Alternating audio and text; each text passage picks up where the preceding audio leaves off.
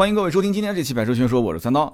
今天这期节目呢，咱们就聊一聊最近刚上市的一款车啊，不，还不能说是上市，就刚刚亮相的一款车，叫做理想制造 ONE 啊。这个车呢，当时发布会的那一天，呃，很多人丢了一些链接给到我，说，哎，你有没有看这个车啊？说之前听你的未来的这个讲解啊，就未来的 ES 八这款车，现在，哎，你看理想也上了，理想跟李斌。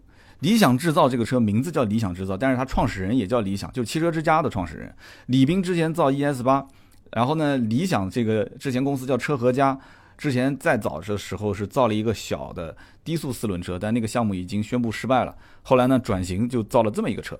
这个车呢，很多人可能比较陌生，因为它没怎么宣传，就突然好像就亮相了。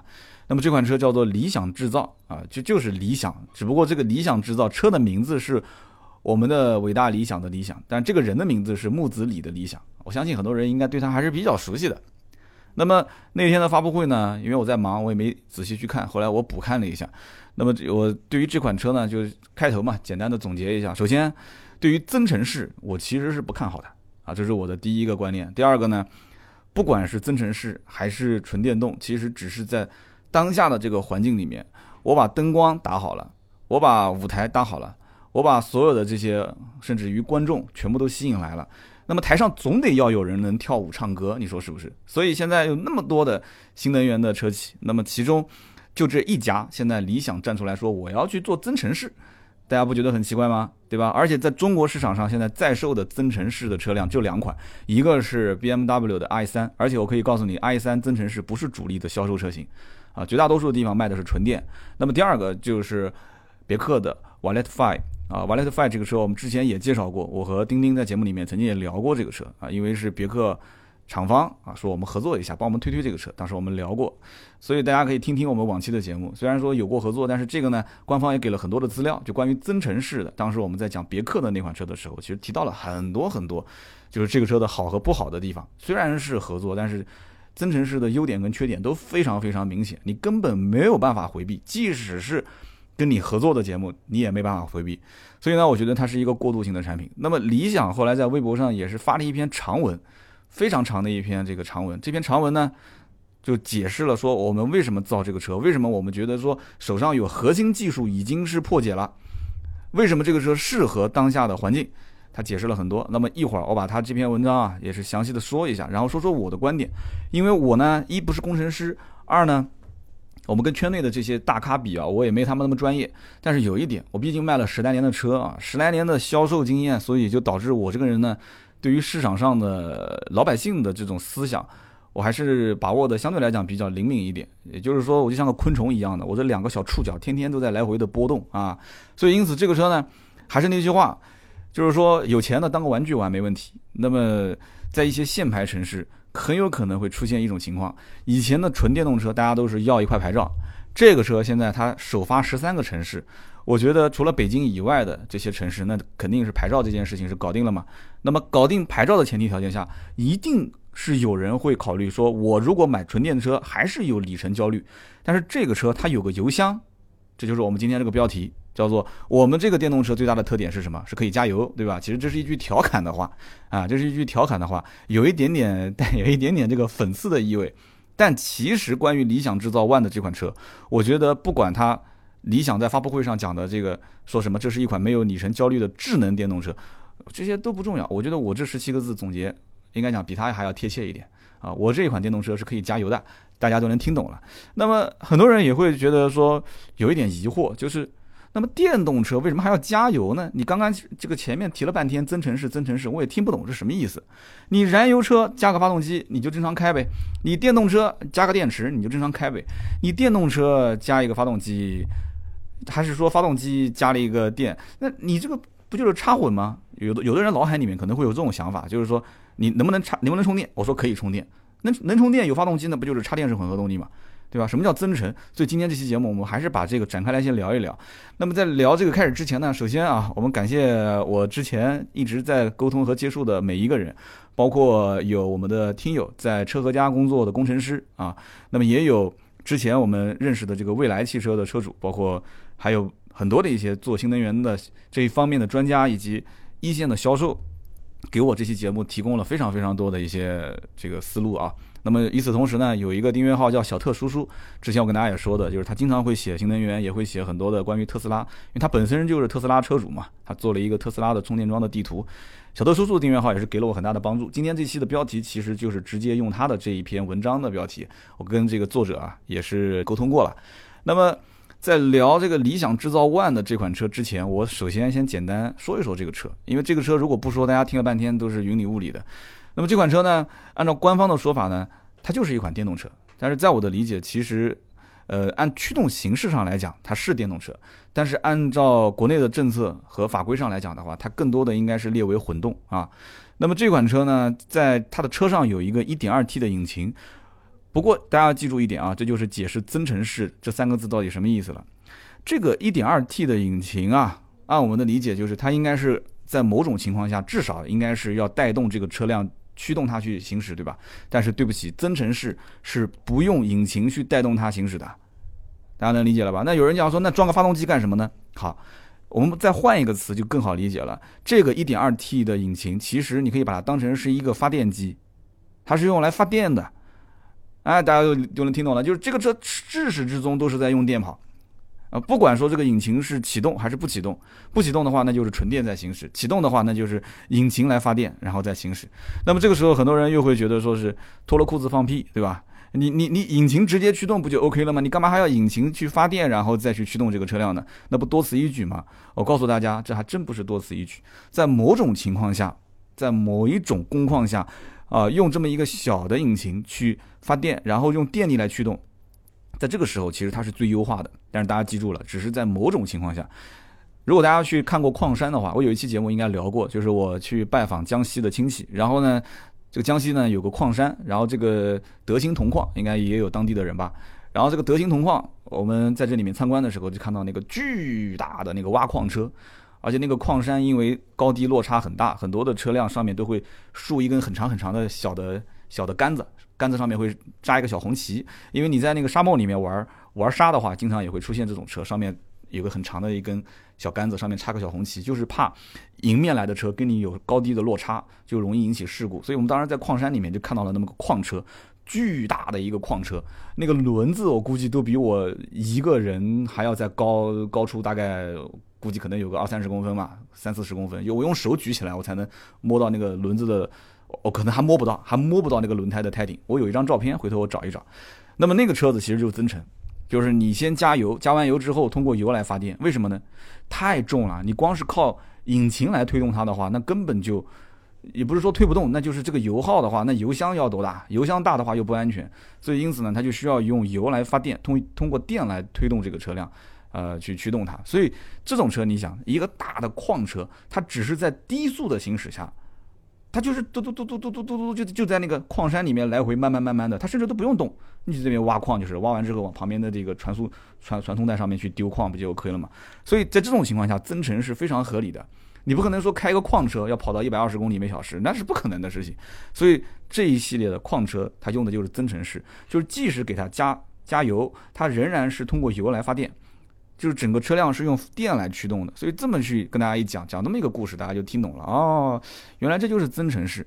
那么我们可以看到这个车呢，它是多大呢？这个车车长是五米零二零啊，然后呢，这个宽度是一九六零，高度是一七六零，轴距是两米九三五。听这个呢，可能没什么印象，我就说一个之前我们讲的那款车叫蔚来 ES 八，大家就有印象了。两个车长宽高几乎无差。几乎无差啊，轴距方面也就差了几公分，所以两个车其实就是同样大小的车。那么讲未来 ES 八，可能很多人也没有见过。那么就再说一个车，这也是当时这个理想制造 ONE 在现场去对比的，就是 BMW 宝马的 X 五，宝马 X 五啊，跟 X 五的这个大小也差不多。大家一听就懂了啊，其实也就是一个这个中型的 SUV 啊。那么这个车呢，有六座版本，也有七座版本。其实选六座选七座，这个完全看个人。呃，我曾经也解释过关于六座七座我的一些想法。那么，如果是二二二，其实你第二排有点类似于，又像个 MPV，又像一个 SUV 的感觉。也就是说，两个都是独立座椅，对吧？那么你如果说第二排是三个座椅的话，你平时出行的环境就是说你要经常是五个人。如果你都是两个人、三个人或者四个人出行的话，那么这个第二排，我觉得两个单独的座椅还是比较的舒服。那么另外就是六座，你可以享受这个免检，对吧？你就不需要每隔两年就要去再上个检测线。那么这个呢，就看个人了。这个时候还有个比较任性的地方，就是说它是只有一个配置，而且按照这个理想的说法，就是这个配置就是顶配。那么从我个人来看，我觉得也一般般。有什么顶配不顶配的呢？这些配置其实都很常见，对吧？你一个可能普通的。顶配的这个中国品牌或者说是自主品牌的 SUV 车型的话，就一个随便的很普通的 这种 SUV 车型，那基本上该有的配置都有了，甚至比你的这些主动安全配置还要去丰富。那么当然了，因为这个车呢，如果是我，我是创始人，只有一款，对吧？没有第二款可选的的话，那我肯定是往顶配上造，有什么功能我就往上贴。那么现在造车的企业其实都很聪明，就是说我肯定要挣钱，我卖每一辆车我不会去给你贴钱的。那么因此呢，只要把成本控制好，对吧？那么产能慢慢的能上来的话，那这个搭台子唱戏，我觉得还是这个理论，吸引来的观众越多，限牌的城市越多啊，大家都希望要牌照，然后呢又 想要买一辆车，而且这个车前面你看发布会一直是贴着特斯拉，啊，一直贴着宝马这两个品牌去去对标，其实我觉得这没有任何竞争的这个意义在这里面，宝马 X 五的这些车主会去买。会去买这个车吗？我觉得买宝马 X5 的车主一定不会去看这个车，只不过他可能有这个财力去消费这款车，仅此而已。那包括你说特斯拉的车主买这个 Model X 的这些车主，他会去买这个车吗？真正了解的、懂特斯拉的这些人，他一定是特斯拉的铁杆粉丝，而且消费这种车，我觉得也比，就是不管是社交属性还是各个方面的话，也比买一辆这个理想制造 ONE 要高不知道几个档次了，是不是？所以因此贴这两个牌子。最大的好处是什么？第一个就是营销层面，这是有必要的，因为这款车你不贴钱，就是不补贴钱的话，四十上下，那么后期补贴完之后，可能也就是三十甚至二十多万。那么一个新品牌，一个新的新能源品牌，你无论怎么讲，每一个车主花了这么一点钱买了这么一个产品，那在社交这个层面上来讲的话，大家一听说这个车，第一联想到的是特斯拉的 Model X 啊，或者是 BMW 的 X 五，哇，那你觉得值不值呢？所以这不就是跟卖手机是一样的吗？任何发布会，对吧？不管是什么手机，哪怕就是一千块钱的手机、两千块钱的手机，它一定是先拿个苹果 iPhone 叉过来进行对比，各种秒杀啊，各种黑科技一回事嘛，是不是？那么理想制造 ONE 这个车呢，它其实呢自带的是一个四十点五度的三元锂电池，那么这个电池的容量，你要如果跟当下的这些纯电车比，那肯定是不行。但是你要是放到那些插电式混合动力车上来看的话，哎，它这个电池其实续航里程还是相当可观的。按照正常的这个就是综合的工况啊，就纯电综合工况的话，它的续航里程是一百八十公里。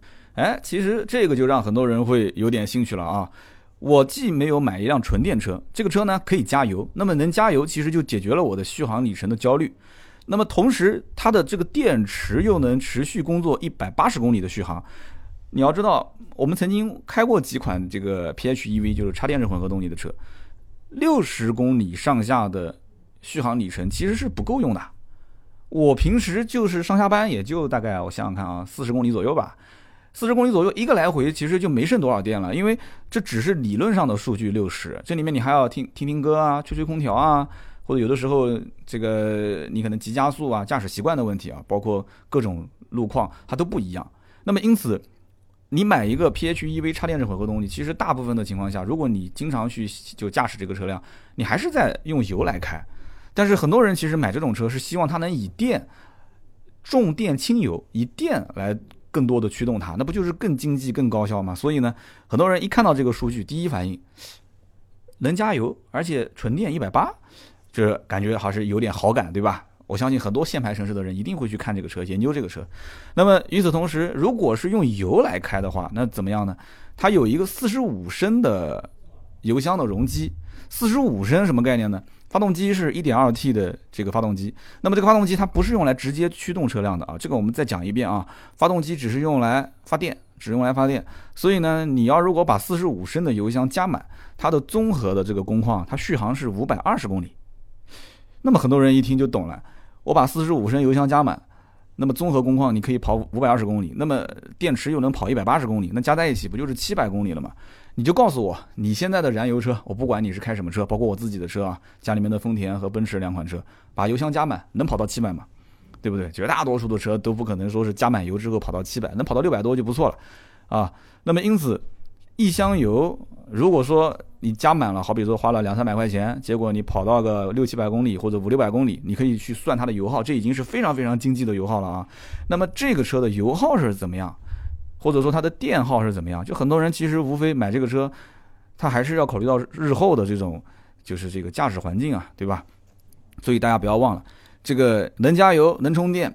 那么如果说你在非常非常完美的这个路况下，就比方说在低速的时候，你全部是在用电来开，你每天上下班就是二三十公里、四五十公里、六七十公里，晚上回家之后呢，你还可以去充电，那这个车对于你来讲就是一个纯电的车，不就这个概念吗？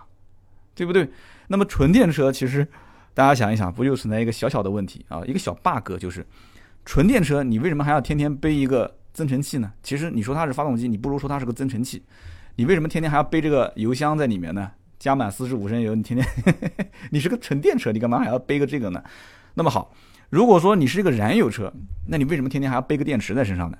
所以不就是遇到这样的一个问题点吗？但是我觉得不重要，为什么不重要呢？因为我就是用电开，电本来就很便宜嘛，对吧？你只要算我这个车功率是多少，然后每一天正常上下班，啊，我如果不启用它的增程器，我就纯电来开，我的花费是多少钱？其实肯定也是比你用。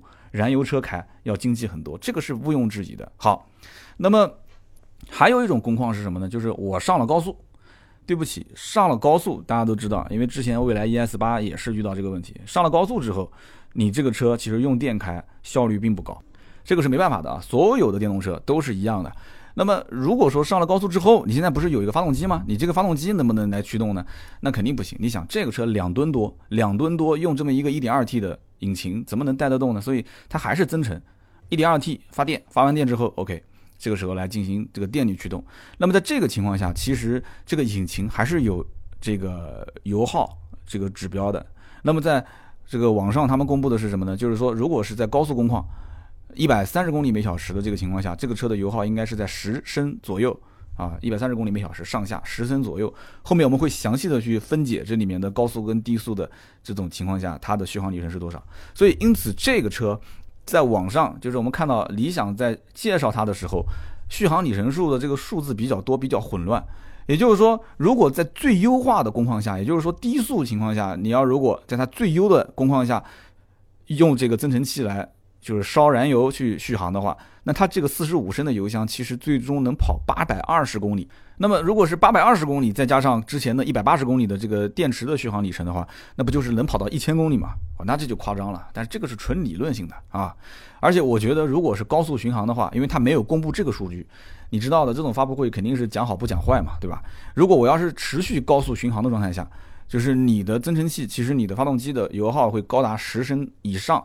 那么这个时候，你的四十五升油箱肯定五百二十公里要大打折扣嘛？那么大打折扣之下，加上这个纯电一百八，加在一起是多少？这个数据它没有公布，没有公布。但是呢，即使公布了，我相信官方一定会再补一句：没油了，你加油不就行了吗？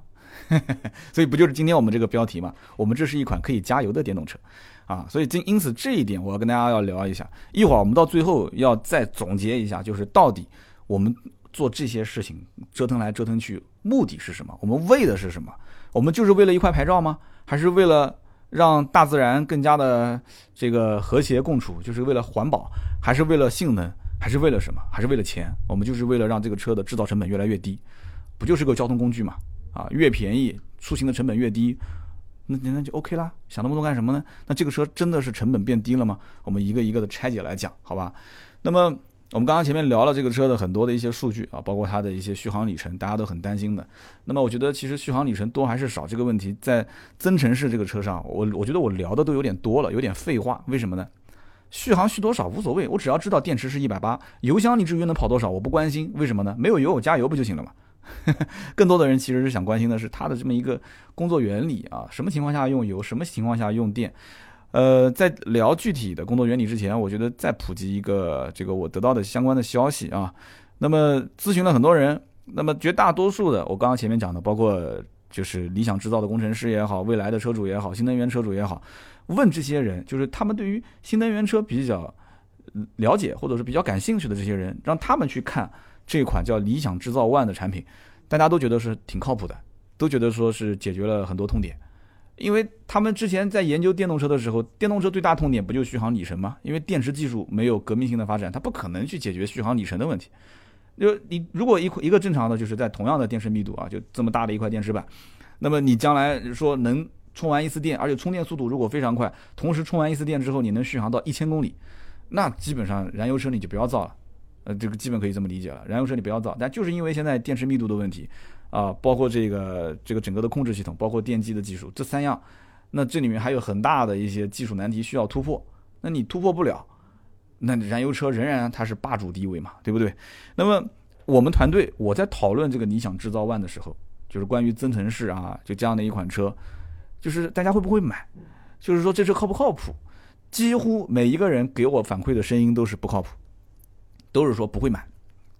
那当然了，我不一定认同这个观点，不一定。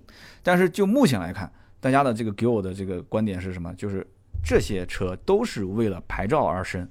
包括理想制造 ONE，包括蔚来，包括什么威马、小鹏，就所有的这些车都是为了牌照而生，其他的目的我觉得看都看不出来。因为你想啊，你如果是一个，包括我们前面讲的什么什么 BMW 的 i3 啊，或者是 Violet Five 啊这些车，本来销量本身也不大，其次就是这些车本来就是个小车，小车油耗就不高，对不对？你做个增程折腾来折腾去，最后油耗还不是那么几升嘛，五升六升上下，甚至于你要如果驾驶的工况不好，经常跑长途什么的，那你油耗更高。是不是这个概念？所以牌照问题，我觉得还是要放在前面先讲一讲。现在不是这个车子开放了十三个这个城市了吗？呃，北上广深四个，那么成杭正武什么意思呢？就成都、杭州、郑州、武汉，成杭正武，苏南西天、苏州、南京，这个西安、天津加上一个重庆。那么这十三个城市目前来看的话，就是除了北京以外，其他的城市都可以用新能源的指标来买，就除了北京。那么车牌呢，都是用，你比方说在上海，就是用这个绿色的新能源 F 牌照，上海就是沪 AF，那么北京就是京 AF。那么就是在北京的话，你得用燃油车指标来买。那么如果说你之前是燃油车，你去换购这款车的话，你可以把蓝牌换成绿牌。那么这个将来你要想再换回蓝牌也没什么问题。不过呢，你就算是绿牌京 AF，其实在北京这个车辆还是会受到五日限行政策啊，因为你京 AF 这个牌照啊，它是这个特别关照、特殊关照的。那么其他很多地区这个绿牌是不受限行的这个政策这个制约的。所以因此呢，我相信很多限牌城市对于这个车还是会关注一下的。那么我们就会发现这里面就分成两拨人了，哪两拨人呢？一个呢就是真的是为了牌照而买这个车的，他就是要牌照。新能源车也不知道哪个靠谱，手上的预算呢也有那么三四十万啊。如果说要买个十几二十万的车看不上，要买个特斯拉也没那么多钱。那么这个时候中间其实这个地带也没多少车可以买，对吧？我们之前说蔚来 ES 八为什么还是能卖出那么多的车，在很多地方还是比较常见的。即使你各种去喷它，各种黑它没有用，很多人还是就是买了。那么这里手里面有三四十万这些人，你你可能理解就是他们买的是个玩具。但是对于在限牌城市来讲，有的时候工具、玩具这两件事情，你是不得不把工具当玩具，把玩具当工具，这个是没有办法的。我相信大家一定能体会。那么纯电的车辆、插电式混合的车辆，其实手上捧着三四十万的话，有很多很多车是可以选的。纯电车说白了就是里程焦虑。如果家里面就一辆，我买这个车不现实。我要长途出行的话，这怎么充电呢？就很担心。插混的车辆还是一个比较偏重于油的。你平时你说插电式混合动力插插插上去之后充充完之后就跑个六十公里，那这个车子你长期跑油用油来跑的话，很多插混的车辆其实技术包括它驾驶体验并不是特别好，因为这涉及到发动机跟变速箱，包括电能跟这个用油这里面的来回切换之间的技术难度是非常大的。所以有一些传统车企，有一些豪华车，它可能在这个技术方面还是比较先进的，但是绝大多数你如果是花不了那么四五十万。三四十万的这个费用，你买的就是一个十来万的车，这里面我觉得你就不要多想了啊，你就当成是个电车来开吧。所以呢，对于这种增程式的车，理想制造万哎，它出现之后，有些人就开始有那么一点点的跃跃欲试，想体验一下，想体验一下。所以我身边你看，好多人都问我这车能不能买，甚至于这个车在网上是可以预约的。我今天我也约了一下，因为预约不要钱。我们的听友你想约，扫一下二维码，百度搜理想制造。打开扫个二维码，完了之后填一下你的基本信息，姓名、电话，哪个城市提车，这个预约是不要钱，所以现在已经是两万多了。按我的理解，这就是极客，这个根本什么都不是，就是极客，根本就不能算作是订单啊，就是一个极客。那么这种车，我个人觉得增程式在国内的销售只有两款，一个是别克的 Valet Five，还有一个就是宝马的 i 三。这两个车我在往期节目都聊过。在日本其实有一款卖的非常不错的增程式的小车，我相信很多人，呃，如果有了解日本市场的话，应该知道就是这个日产的 Note，啊，N O T E Note。那么日产后面。我不知道为什么现在不进中国，就是它后面应该会把它的这个 ePower 的技术啊，ePower 其实就是增程，但是对于我看到我也搜了很多日产的这关于这方面技术的一些讲解，好像日产也很聪明，所以东风日产，东风日产嘛，日产也很聪明，日产在给这个技术铺路之前，是反复强调这就是电动车，他甚至不想提增程这两个字，他就说这就是电动车。其实，所以关于增程后期，我相信一定在政策方面会有一些变动。会有一些我不知道是收紧还是放松的，反正一定是会有说法的。那么增程式，我个人也推断，在二零二零年的前后会出现一些变化，就整个的市场格局会出现一些变化。因为这里面很多的车企也在考虑，就是说我们是不是应该把增程这个技术做一些市场上的运用和推广。因为中国现在的这整个的政策，你放在全球来看，对于新能源啊，对于什么所谓的节能啊这些。有着非常非常苛刻的要求，但是其实从我个人了解啊，在周边的某些国家，其实对于电池的这种纯电的车辆，它非但不支持，甚至还有一些政策是制约的。那么当然了，这个里面我们就不能往再深了讲了，因为往深了讲，这里面可能还涉及到政治层面，对吧？军事层面涉及到很多很多，因为这个电能啊，也不是每个国家都很富裕，真的不是。所以呢，我们继续往下聊啊。这款车就刚刚说的日日本的这个日产的 Note，在当地的销量甚至超过了普锐斯，啊，不过后来我也了解了一下，因为这个车有汽油版本，也有这个 ePower 的这个增程式的版本，我也不知道两个版本哪个卖的更多。那么这个车呢是个小车，所以就我们又推断刚刚前面讲的增程式基本都是小车，这个车比飞度还要便宜，就是飞度大小的这么一款车，卖的比飞度还便宜，它的销量超普锐斯，我觉得也很正常，因为在日本有些地方甚至于。就你经常会走走停停啊，然后呢，这个车辆让行人，再加上很多地方这个限速，很多日本的一些道路也就是可能八十公里每小时，所以因此像这种车，对吧？它的增程器，它的这个小油箱，其实对于整个的制造和设计来讲的话，是应对在日本的这样的一个小环境。这个车你真拿到中国来卖，不一定能卖得好，因为 Note 呢，它只带了一个一点五度电的电池。啊，然后这个车呢，它就相当于不需要充电，这么个电池怎么充？插上去一会儿就就充完了。但是这个车子的增程器啊，增程器是五十八千瓦。我们今天聊的这个理想制造 ONE 的增程器是六十千瓦，六十千瓦。所以这两个车的增程器其实大小是差不多的。所以你想一想，这个 Note 它的增程器其实只不过推动一个这么小的车，飞度大小的。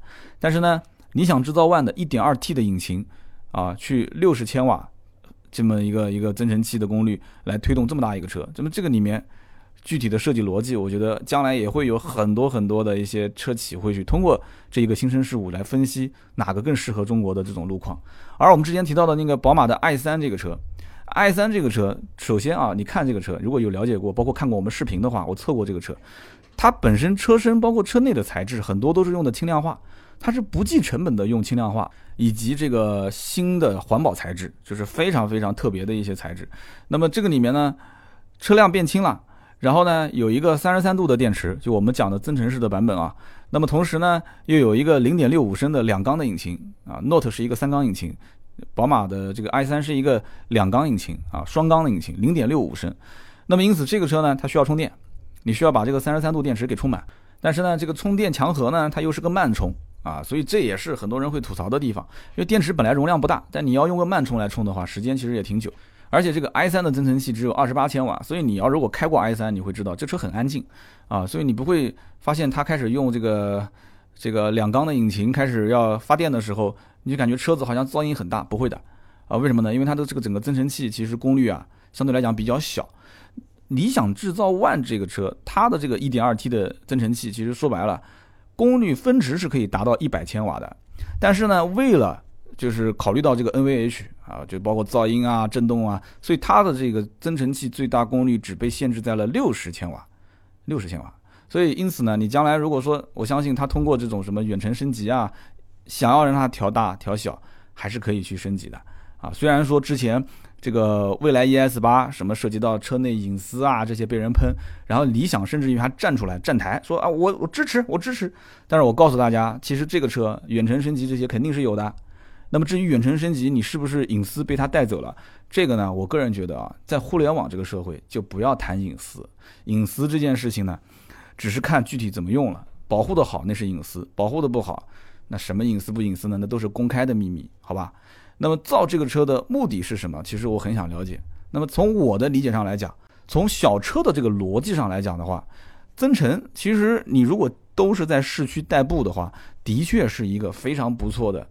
形式，如果仅仅是市区代步，你比方说一方面啊，一方面纯电行驶是零油耗嘛，对吧？零排放、零油耗，很很不错，很经济，很环保。那么另外一方面，如果一旦我要稍微想走远一点，电池不能带我去那么远的地方，那怎么办？我还有个发动机嘛，对不对？我还有油箱嘛，对不对？你讲增程器呗，反正发动机、增程器我们也不用说那么专业了。我有油箱，对吧？好，我加了这个油之后，我可以走更远的地方。只要保持合理的车速范围内，我其实油耗还是比较经济的。我可以这么理解吗？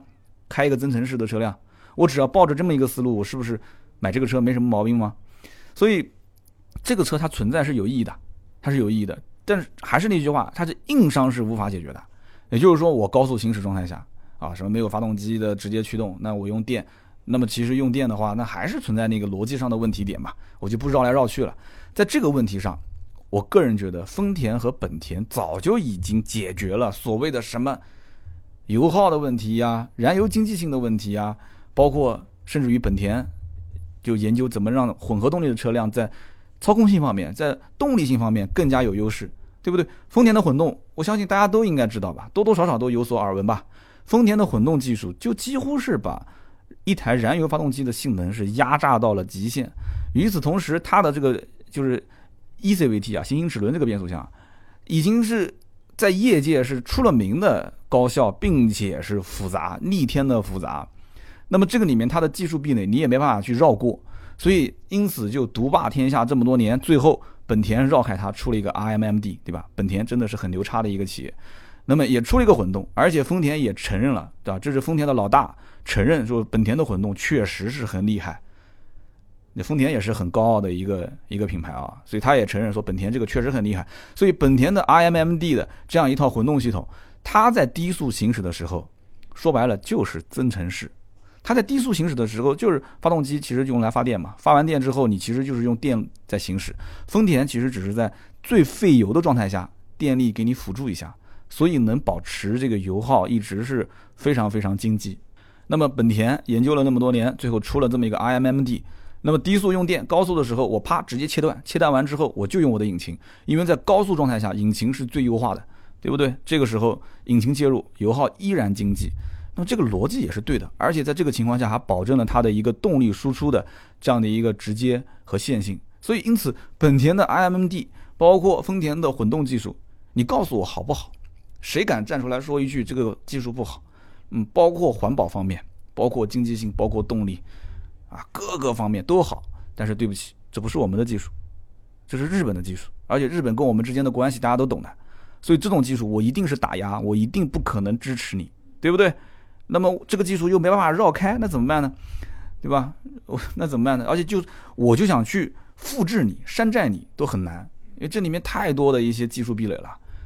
哪怕就是山寨你，我我我不管你什么什么技术上的这些那个。你也拿不过来，因为这里面太复杂，太复杂。所以因此，从我的理解出发，就是把这几个技术复制也复制不了，山寨也山寨不了，绕也绕不开，那怎么办？那只能是避开它，避开它。因此，你像增程式，我们说来说去，1.2T 什么发动机啊？我们到现在都不知道那啥什么发动机啊，对不对？这发动机不重要，你可以把它当成就是个增程器，就是用来发电的。好，避开了发动机的技术，那。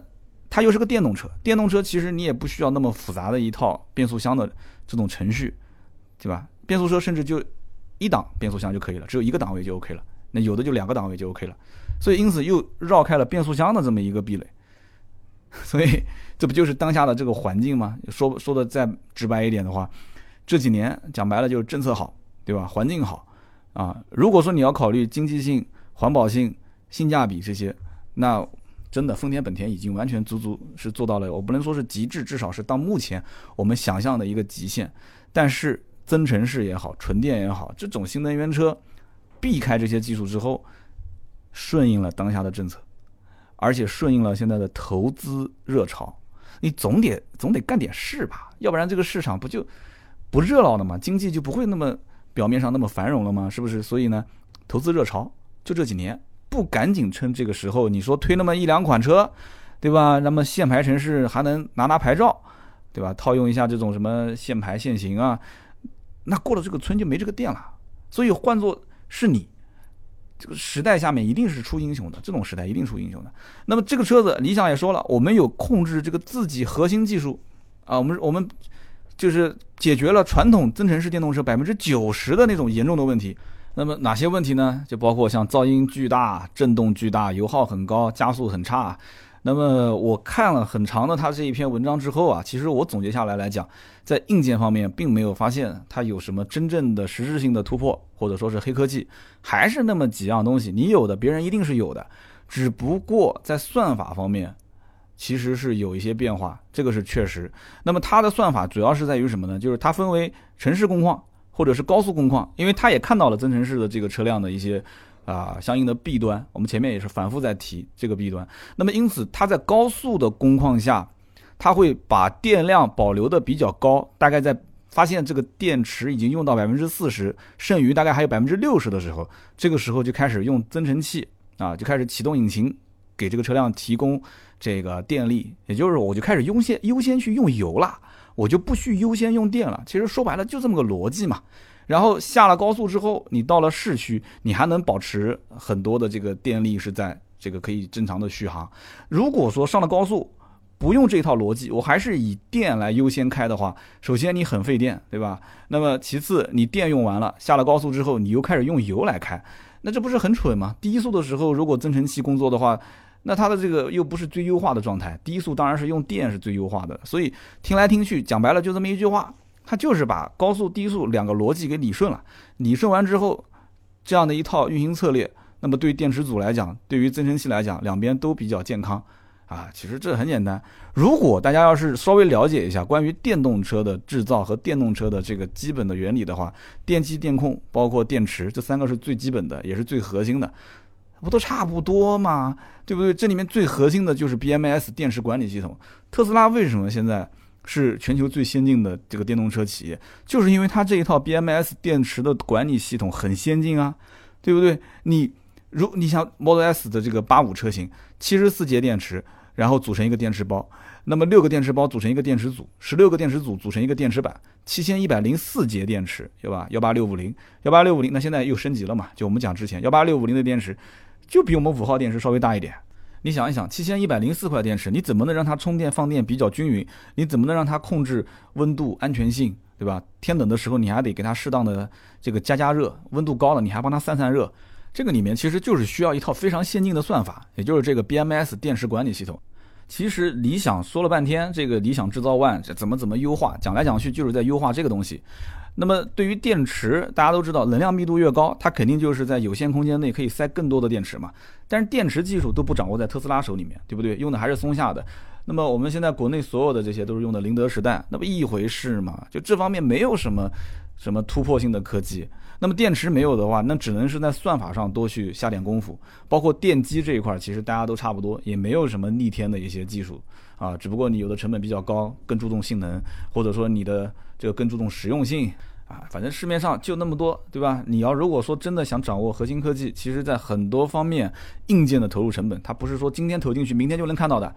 这电动车生产企业才几年啊？我真的不相信，这里面从人才的培养到最终的实际的产品开发，是一个很长很长的周期啊。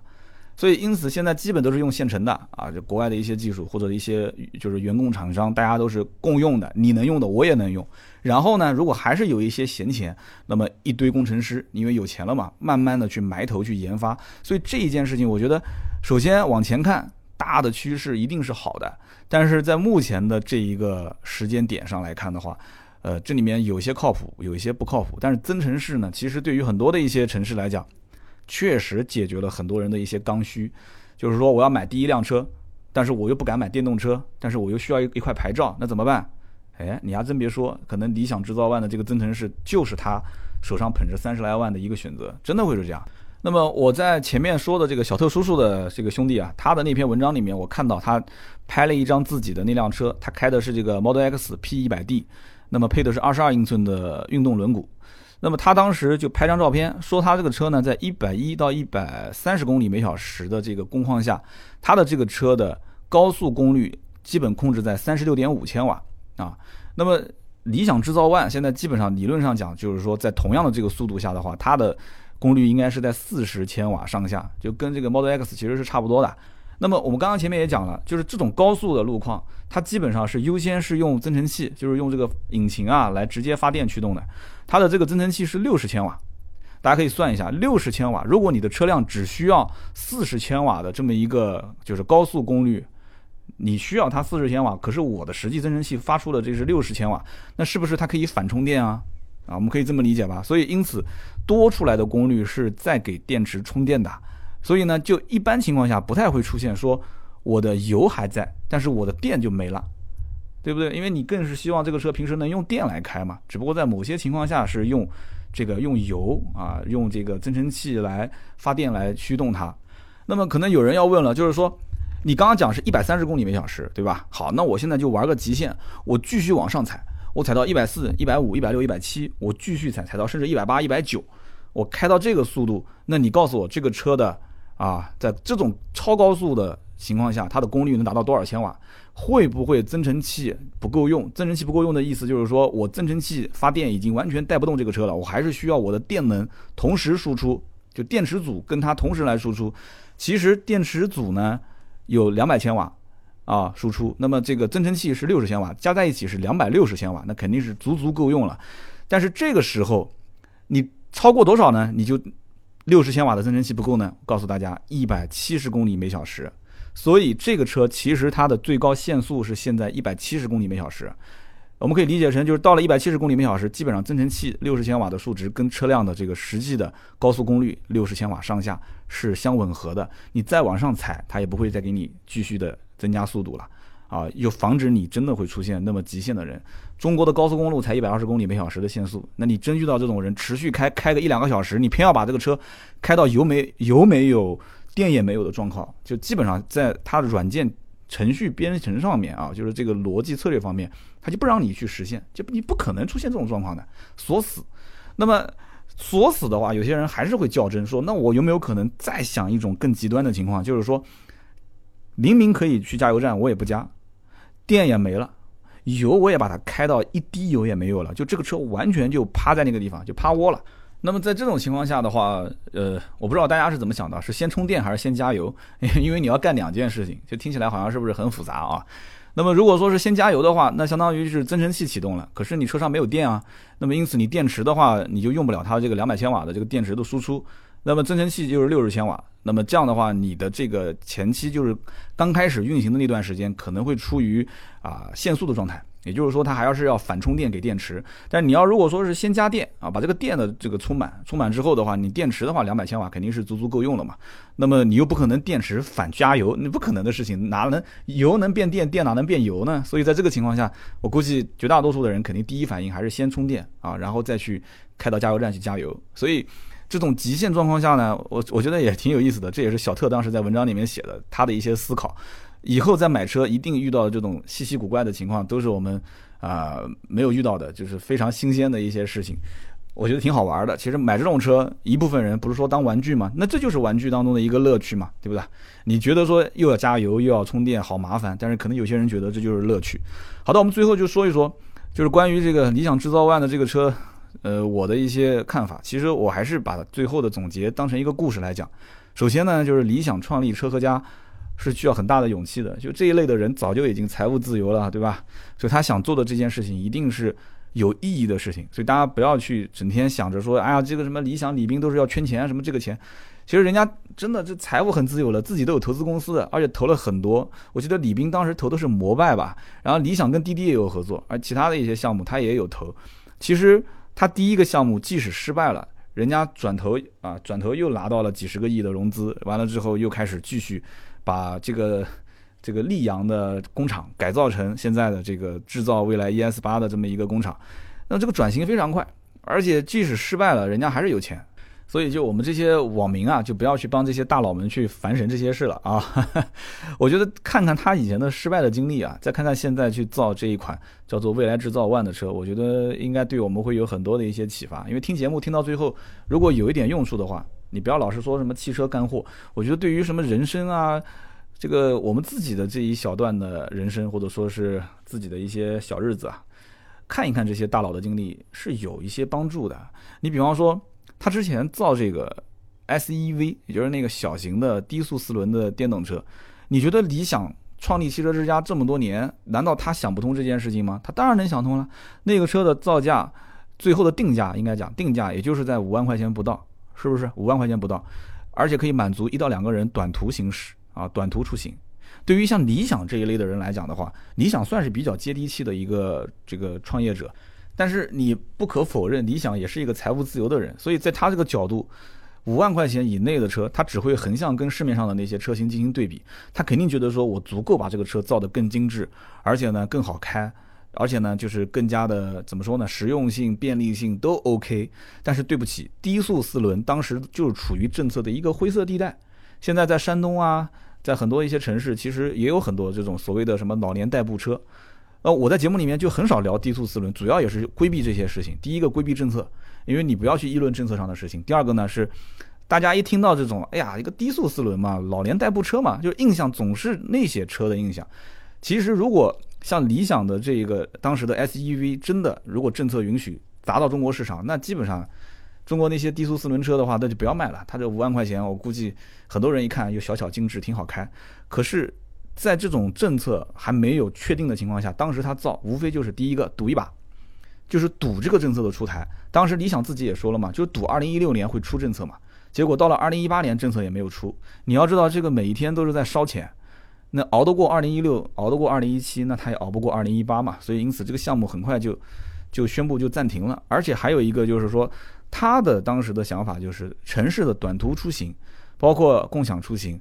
啊，包括什么所谓的一个停车位并排停四辆车这些，现在在整个城市当中，你会发现我们出行啊，如果是短途，我会买辆车吗？买一辆车的成本还是很高的。对于一个老百姓来讲的话，我做决策买一辆车是要考虑到各个方面，包括一二三四五线城市这种考虑的方面都不一样。那么网约车现在普及度那么高，对不对？网约车共享出行其实在中国发展非常快，因此。这个不管是拼车也好，还是滴滴啊这种网约车也好，还是出租车也好，还是专车也好，普及度那么高，短途出行又有补贴，滴滴一下补贴一下，没有几个钱。就像我平时上班，我停车是停在对面一个比较远的一个停车场啊，因为那个停车场不要钱，嘿 嘿啊有点抠是吧？那我们楼下停车场很贵啊，每一天封顶差不多三十二十七八，完了之后呢，一个月要包月的话三百五。那我平时又不怎么在公司，经常出差，所以我觉得很亏。我就停一个相对比较远的地下停车场。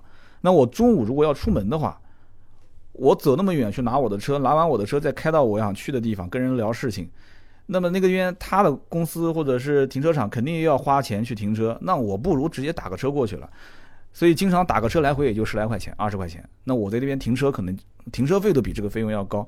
所以因此我完全能理解他的这个就是这个低速四轮车啊。为什么会失败啊？有很多的原因，就是在当下的这个环境里面它不适合，而且当时不是也要在国外想要打这个，包括巴黎、包括旧金山，想打他们那些地方的一些分时租赁嘛？后来发现这些地方也很难搞。我们之前也讲过国外的这些分时租赁的一些一些，像法国的一些本土企业，啊，就老百姓其实素质也不是特别高，打砸烧各种啊，你也没办法。而且你不跟当地的政府有很密切的联系的话，你想推这种东西是很难的。而且每个国家还有自己的一些车企，你分时租赁，你想干嘛？你想革谁的命，对吧？你讲讲清楚，对不对？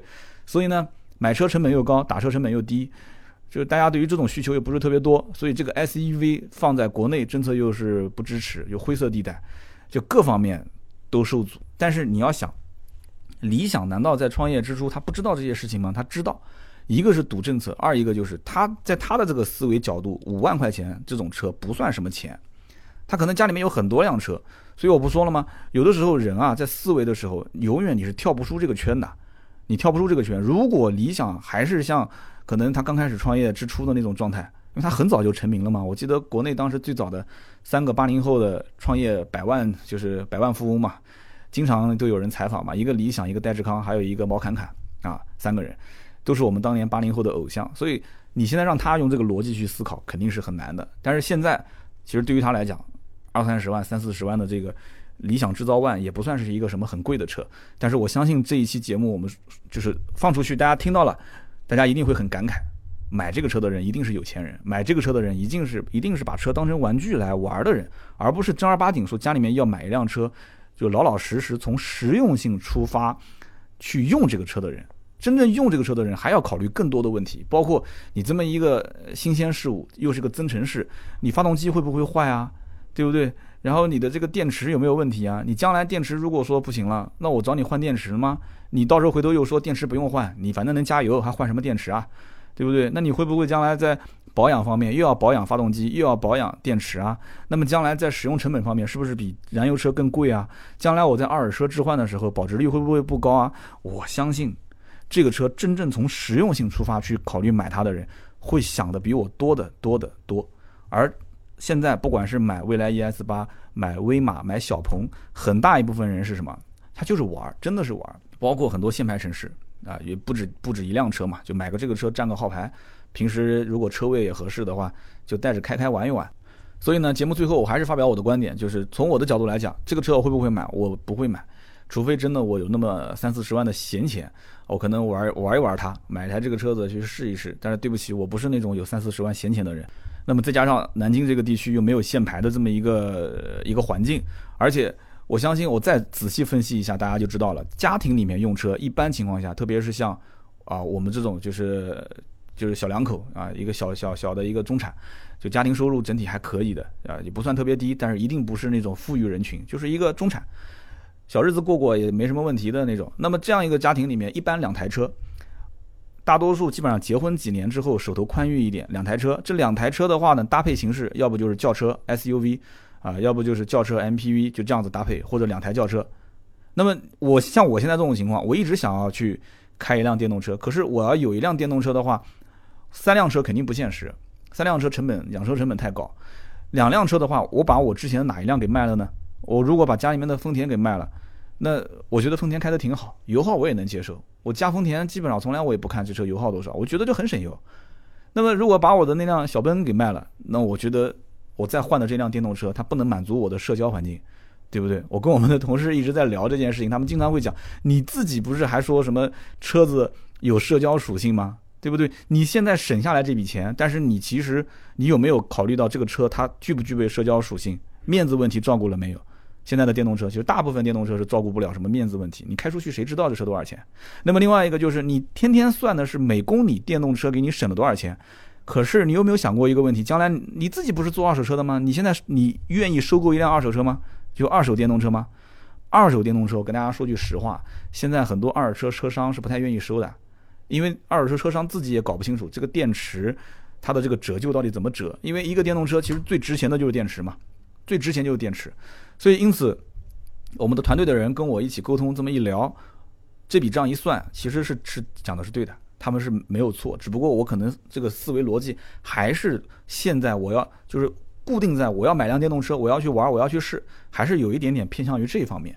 然后他们讲说，老板，因为你手上有一点闲钱，所以你 有一点闲钱，你要买个电动车，你要去试，你要去玩，你要去做节目，那是你的事。可是从我们员工、我们团队的，对吧？这个每个老兄弟。这个层面上来讲，他们说我们肯定不会买。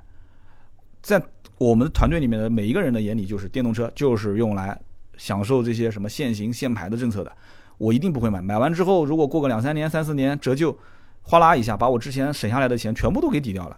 同样价位的这个电动车，现在基本上你就是买一个吉利帝豪的 EV 四五零，或者是呃比亚迪的这个 E 五，这些基本十几万要有要有的吧，对不对？包括北汽新能源的这些车，十来万肯定是要有的。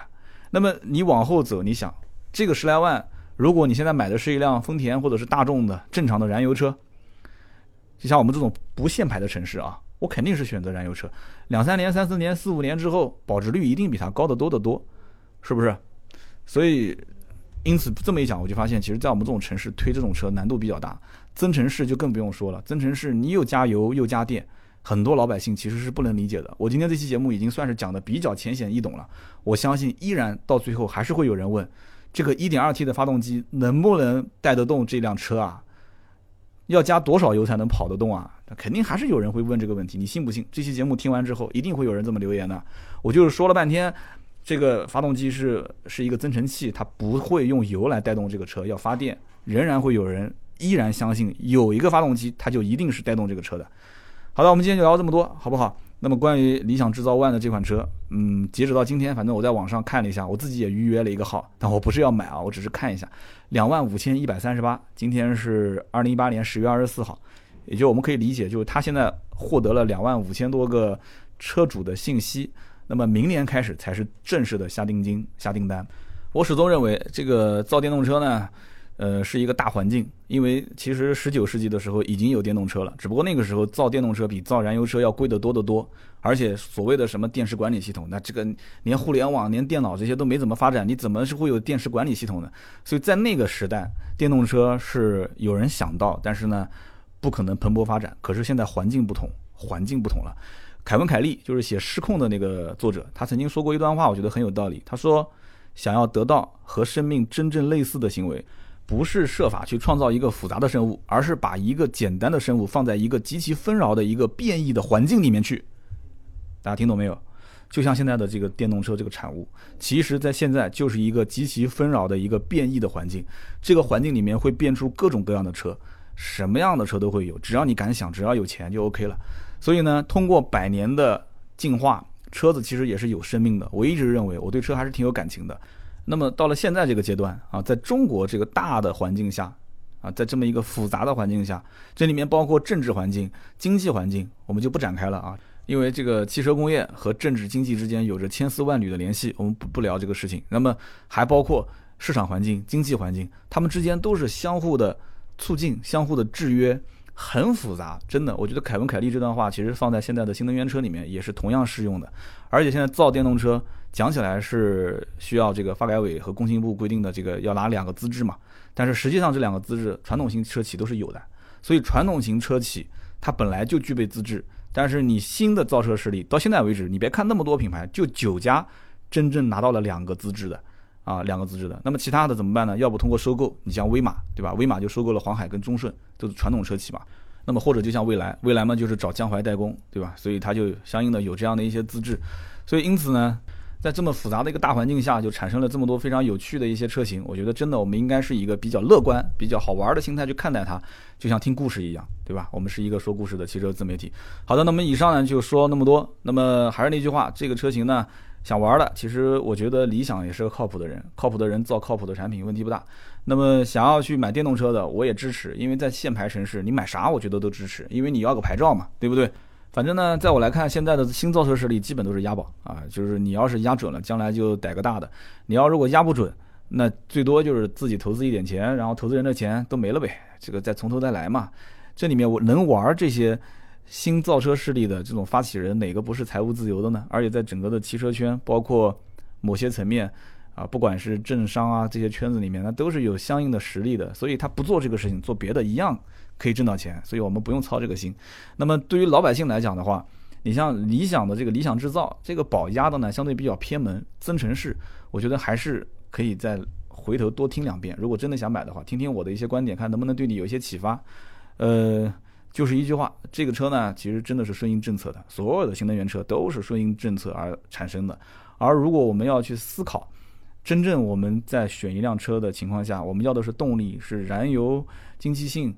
还是说整个车子的空间内饰，还是品牌文化、社交，这里面的每个点想透了、想通了，我觉得你就知道你要买什么车了。好的，那么以上就是今天节目所有的内容。那么下面呢，是我们关于上期节目的留言互动环节。那么上期节目我们聊的是关于丰田 CHR 啊，一个让女生尖叫的丰田 CHR。原因呢，大家听过节目肯定都知道了是什么原因啊？这个有好多虫子，它特别招虫子。这个车颜色太过于鲜艳。那么在这个音频节目的下方，我也放了一张跟我们啊女主角的合影，也就是被虫子吓得尖叫的这个女生叫秋晨。那么很多人问这谁啊？有好多都是真的是问是谁，而不是说只是跟我开玩笑说是不是刀嫂啊之类的，是真的不知道。所以我就问了一个问题，我说大家平时难道不怎么看我的视频吗？因为你要如果看我们的视频节目《趋势价》的话，那这个女生应该认识啊，她经常来我们的节目作为这个扮演客户的这样的一个演员。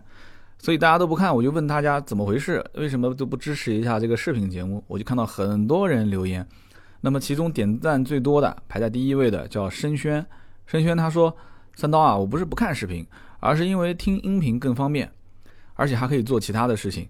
看视频呢，我不可能每一期都看，对吧？只能说是随缘观看。那么这一条点赞的人最多，所以说我也能理解成大多数人都这么想的。而且我也看到其他的一些留言都说，呃。”音频节目、视频节目，甚至包括有一些图文，其实内容比较重复。而且呢，因为都是冲着听三刀你这边的观点，我听了音频完之后呢，视频和图文这些很多观点也是重复的，所以因此我只听一个就可以了。听一个音频，其实在我来看的话，就我的理解，就大家已经很给我面子了。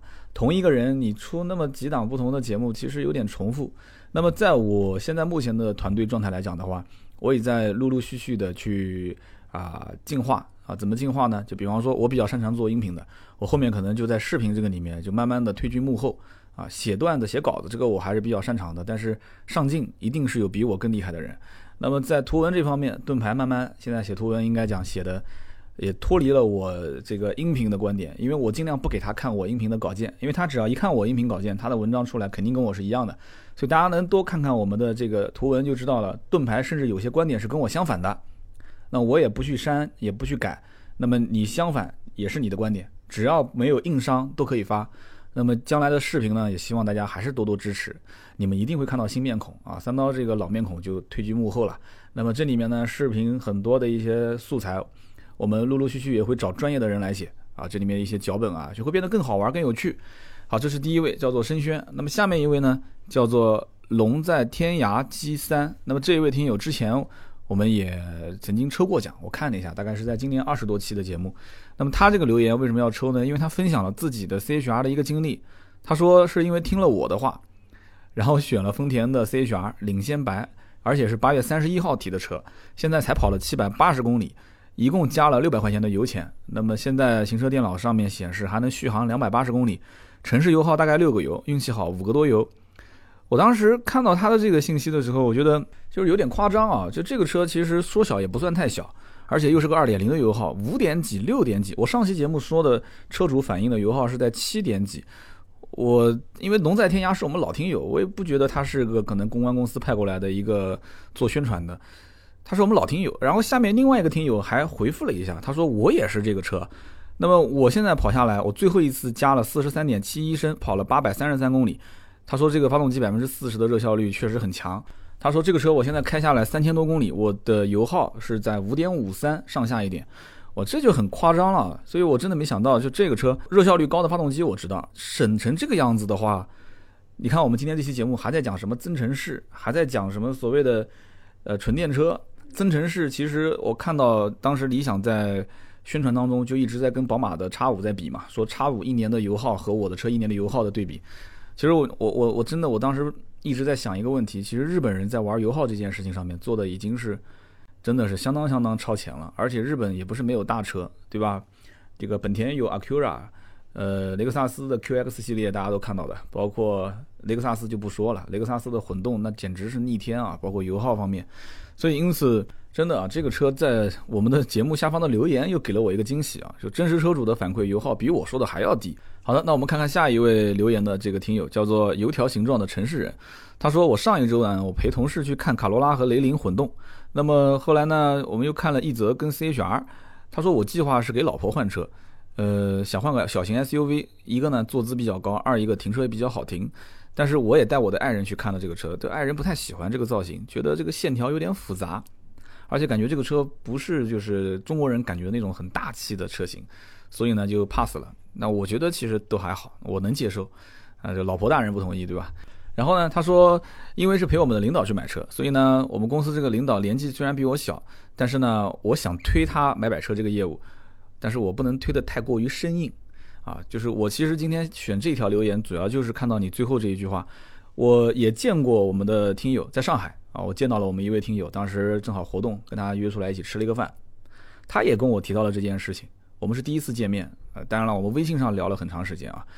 呃，他跟我讲，就是说这个节目呢，买买车我很认可，那么你这个人我也很信任，可是我要想把这一个业务或者说这样一个能帮人省钱的这么好的一个方式推荐给身边人非常难，因为别人先问就是百车全说是什么，三刀是谁，买百车是什么，你想上来就三个问题，那你要解释半天啊，百车全说是一档什么什么节目，三刀是这个啊汽车圈里面什么样一个人，是销售出身。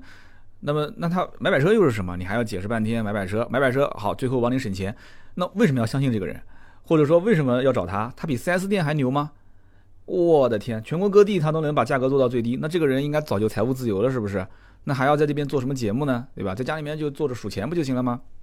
所以可能很多人在转介绍自己身边人就遇到很多难度。其实我觉得呢，啊，大家有这份心就可以了。我也没指望有多少转介绍。因为这个买摆车的服务在最早初的推行阶段，我就是给我们的粉丝、我们的听友的一个福利，也就是说，你相信我，你听我的节目，你了解我，你自然来找我，你找我我就帮你，就这么简单。那么至于说你身边的这些人他不信我，你就不要让他来烦我，就这么简单。我不是说要把这个业务做到什么全中国人民都找我买车，没这个想法啊。当然了，北京当时有一位兄弟也是找到我。说，哎，买买车这个业务非常不错，非常好，我能不能把它梳理出一个逻辑，然后把它做大？我当时就笑了，我说，首先我没有想过把它做大，其次呢，我也没想过说把它做成一个什么我的主营业务，靠它来维持生存，然后靠它来挣钱，能发家致富，成为我的主力的收入来源，没想过，因为它是一个熟人营销，我能把网友变成我的一个类似熟人关系，已经非常非常，真的就非常感谢各位了。那么如果说要是再把这一步往前推进，通过大家再转介绍，乖，那这个难度太大太大，所以我没想过这件事情。大家在推身边人的买买车业务的时候，一句话，买买车就会帮你省钱，要不要？要，我就给你一个微信。他说可以啊，你推荐给我呗。他要如果说问你半天这个那个的，你不要解释，那不相信就拉倒，就这么简单。真的，我真的不是说，我感谢各位，真的，我也告诉你这难度很大。我不是说要把身边所有人生意都做起来，生意永无止境。啊，有的时候你只要知道自己几斤几两，看清楚自己的这件事情，它所顺其自然发展的方向就 OK 了，往前走总归是好的。OK，今天这期节目就聊那么多，感谢各位的收听和陪伴，一个多小时啊，真的废话连篇。我上期已经看到有人留言了，说都是废话，我都不想听了。那没办法，这个我就是这么一个性格啊，也感谢各位听到最后都是老铁。好的，那么更多的原创内容，大家可以加我们的盾牌的微信号四六四幺五二五四。那么买买车还是那句话啊，大家要买车要卖车啊，或者你要问一些这个修车啊这些事情，你都可以加我们的微信啊四六四幺五二五四盾牌的微信。好的，那么以上呢就是今天节目所有的内容。那么我们周六呢会聊领克零三，如果感兴趣的话，请关注我们周六的更新。今天这期节目就到这里，周六见，拜拜。